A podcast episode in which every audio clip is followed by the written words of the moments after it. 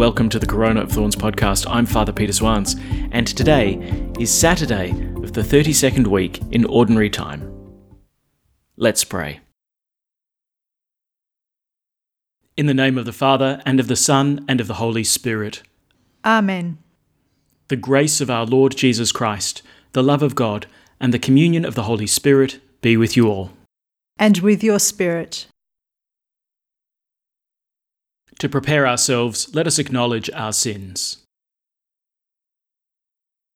I confess To Almighty God, and to you, my brothers and sisters, that I have greatly sinned, in my thoughts and in my words, in what I have done and in what I have failed to do, through my fault, through my fault, through my most grievous fault. Therefore I ask Blessed Mary, ever Virgin, all the angels and saints, and you, my brothers and sisters, to pray for me to the Lord our God. May Almighty God have mercy on us, forgive us our sins, and bring us to everlasting life. Amen. Lord, have mercy. Lord, have mercy. Christ, have mercy. Christ, have mercy. Lord, have mercy. Lord, have mercy. Let us pray. Almighty and merciful God, graciously keep from us all adversity, so that, unhindered in mind and body alike, we may pursue in freedom of heart the things that are yours. Through our Lord Jesus Christ, your Son, who lives and reigns with you in the unity of the Holy Spirit, one God, for ever and ever. Amen. A reading from the third letter of St. John.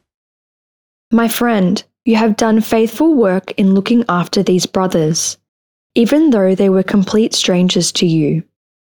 They are a proof to the whole church of your charity, and it would be a very good thing if you could help them on their journey in a way that God would approve. It was entirely for the sake of the name that they set out, without depending on the pagans for anything. It is our duty to welcome men of this sort and contribute our share to their work for the truth. The Word of the Lord. Thanks be to God. Happy are those who fear the Lord. Happy are those who fear the Lord. Happy the man who fears the Lord, who takes delight in all his commands. His sons will be powerful on earth. The children of the upright are blessed. Happy are those who fear the Lord. Riches and wealth are in his house. His justice stands firm forever. He is a light in the darkness for the upright. He is generous, merciful, and just. Happy are those who fear the Lord. The good man takes pity and lends. He conducts his affairs with honour. The just man will never waver. He will be remembered forever. Happy are those who fear the Lord. Alleluia, Alleluia. God has called us with the gospel to achieve the glory of our Lord Jesus Christ. Alleluia. The Lord be with you. And with your spirit. A reading from the Holy Gospel according to Luke. Glory to you, O Lord. Jesus told his disciples a parable about the need to pray continually and never lose heart. There was a judge in a certain town, he said, who had neither fear of God nor respect for man. In the same town, there was a widow who kept on coming to him and saying, I want justice from you against my enemy. For a long time he refused, but at last he said to himself, Maybe I have neither fear of God nor respect for man, but since she keeps pestering me, I must give this widow her just rights, or she will persist in coming and worry me to death. And the Lord said, You notice what the unjust judge has to say? Now, will not God see justice done to his chosen who cry to him day and night, even when he delays to help them?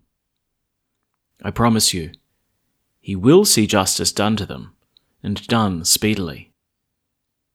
When the Son of Man comes, will he find any faith on earth? The Gospel of the Lord. Praise to you, Lord Jesus Christ. Okay, so St. Luke gives us a little bit of an intro to this parable, which, which I think becomes an important key to unlock a somewhat mysterious parable. Luke begins off like this Jesus told his disciples a parable about the need to pray continually and never lose heart. That's the essence of the parable. It's a necessity to pray without tiring.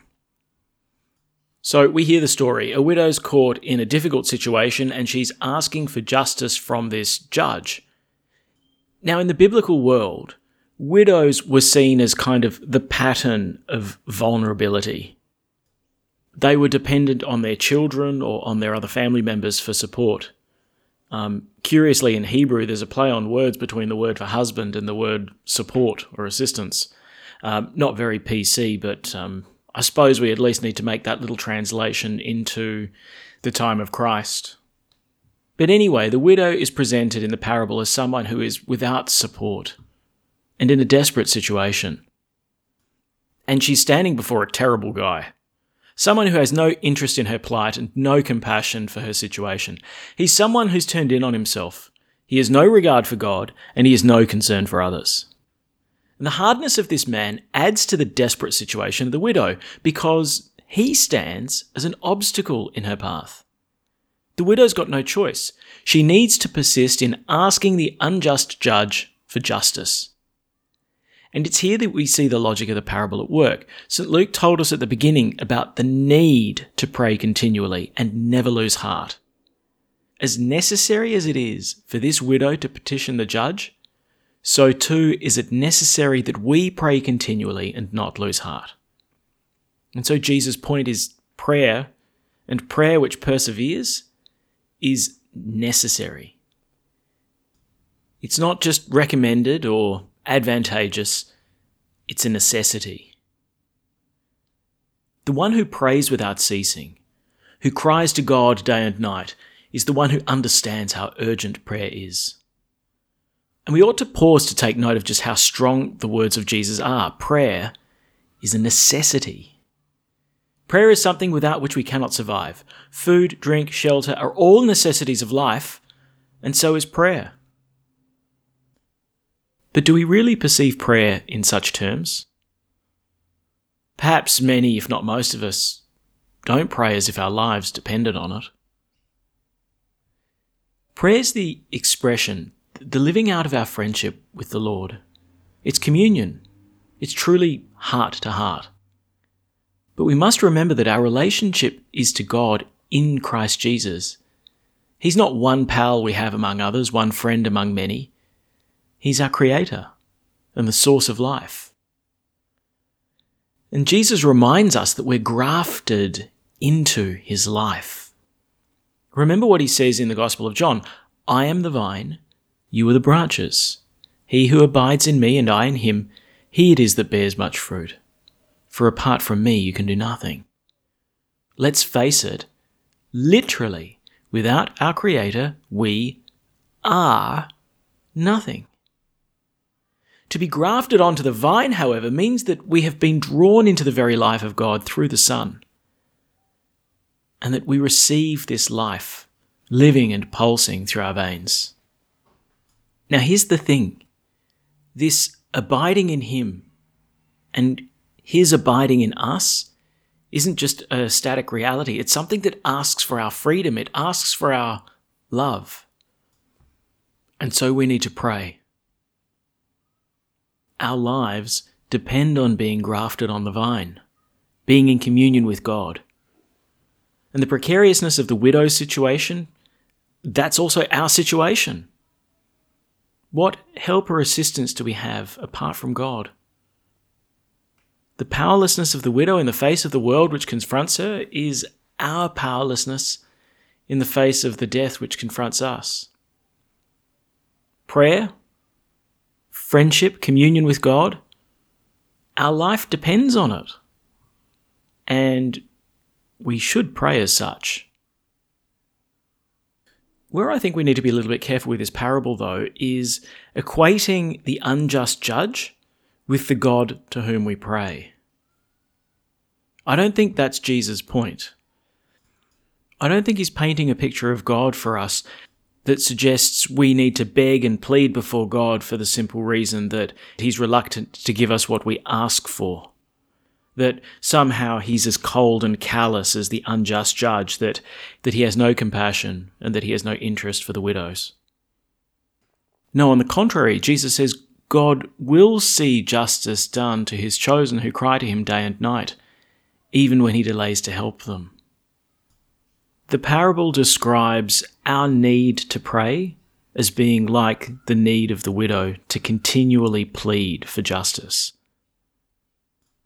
But God is not the unjust judge who needs convincing, who only gives in when the pestering is more painful than giving in to what the demands are of the widow. I promise you, says Jesus, he will see justice done to them and done speedily. It seems then that we end up in a rather strange place after this parable. That on the one hand, we have Jesus saying you need to pray and pray and pray and persevere in praying.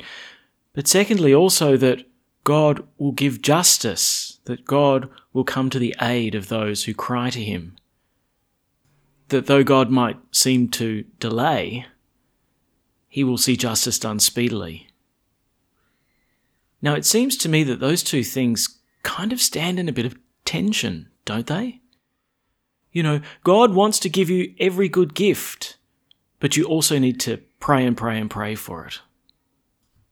And I don't know, if you slot in your own personal experience here, have you ever had the experience of praying so hard for something and with such insistence and it didn't come about?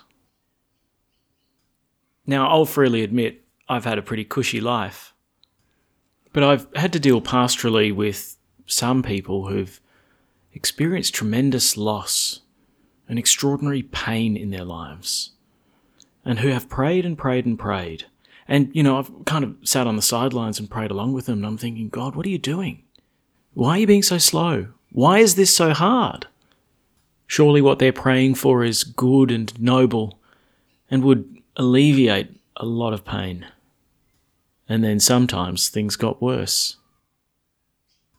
Jesus seems to hold these two uneasy things in tension. Pray, pray, pray as if your life depends on it. But know that your life is also in God's hands. And I tell you what, in difficult times, and I mean like really difficult times, it's hard to see how those two things stand side by side. There's something mysterious there's something inscrutable about God's holy will. But the gospel finishes with this rather kind of cryptic statement. Jesus says, But when the Son of Man comes, will he find any faith on earth? I think this is what bridges the gap between what we pray for and God, who seems to be slow in giving it. We got to trust Him. Now, I don't mean that in any kind of trivial sort of way, not, not in a shallow sense of like, oh, it'll all be okay, don't worry. No, it's not a kind of naive optimism. It's a deep and abiding trust. It's a faith that my life is in God's hands, that the whole situation is in God's hands. And it doesn't mean that there's an absence of pain, and it certainly doesn't mean that there's an absence of confusion. But God's God. And I keep praying, knowing that God's God and that I'm not. That He's the one who brings justice, maybe only even in eternity, but justice nonetheless. I think when Jesus asks this question, you know, will the Son of Man find any faith on earth? I think he's a I think there's a sense in which he's acknowledging the difficulty of persevering in our sufferings and trusting nonetheless. When the Son of Man returns, will anyone still be trusting God? Yes, Lord, there will. Because we've seen you take up your cross, walk to Calvary, suffer death, commend your spirit into your Father's hands, and rise to new life. So, as we carry our crosses, we won't stop praying. And as we walk to our own Calvaries, we will not lose hope knowing that what waits for us is not the tomb, but the resurrection. The great promise of God who hears the cry of his poor and who brings true justice.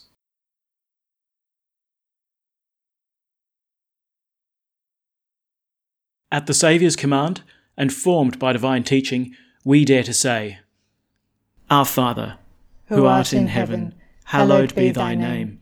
Thy kingdom come, thy will be done, on earth as it is in heaven.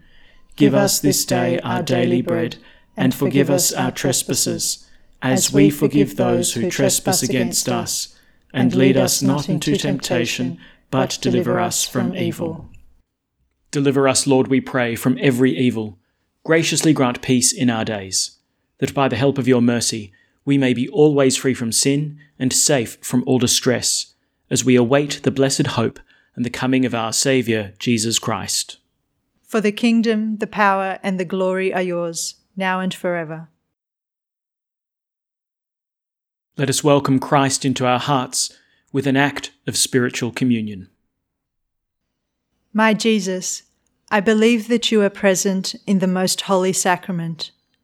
I love you above all things, and I desire to receive you into my soul.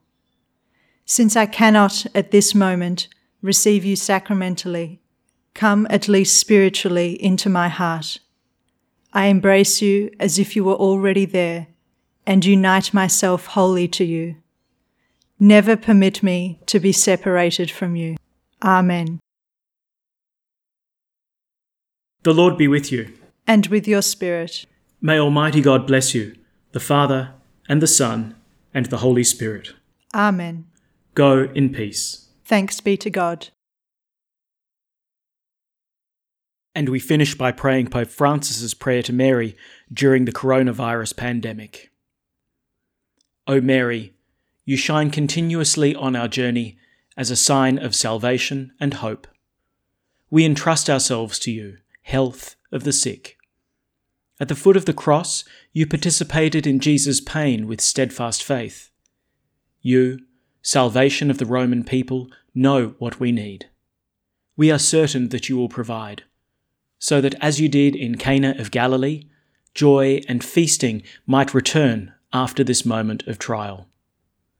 Help us, Mother of Divine Love, to conform ourselves to the Father's will and to do what Jesus tells us. He who took our sufferings upon himself and bore our sorrows to bring us through the cross to the joy of the resurrection. Amen. We seek refuge under your protection, O Holy Mother of God. Do not despise our pleas, we who are put to the test, and deliver us from every danger, O glorious and blessed Virgin. Amen.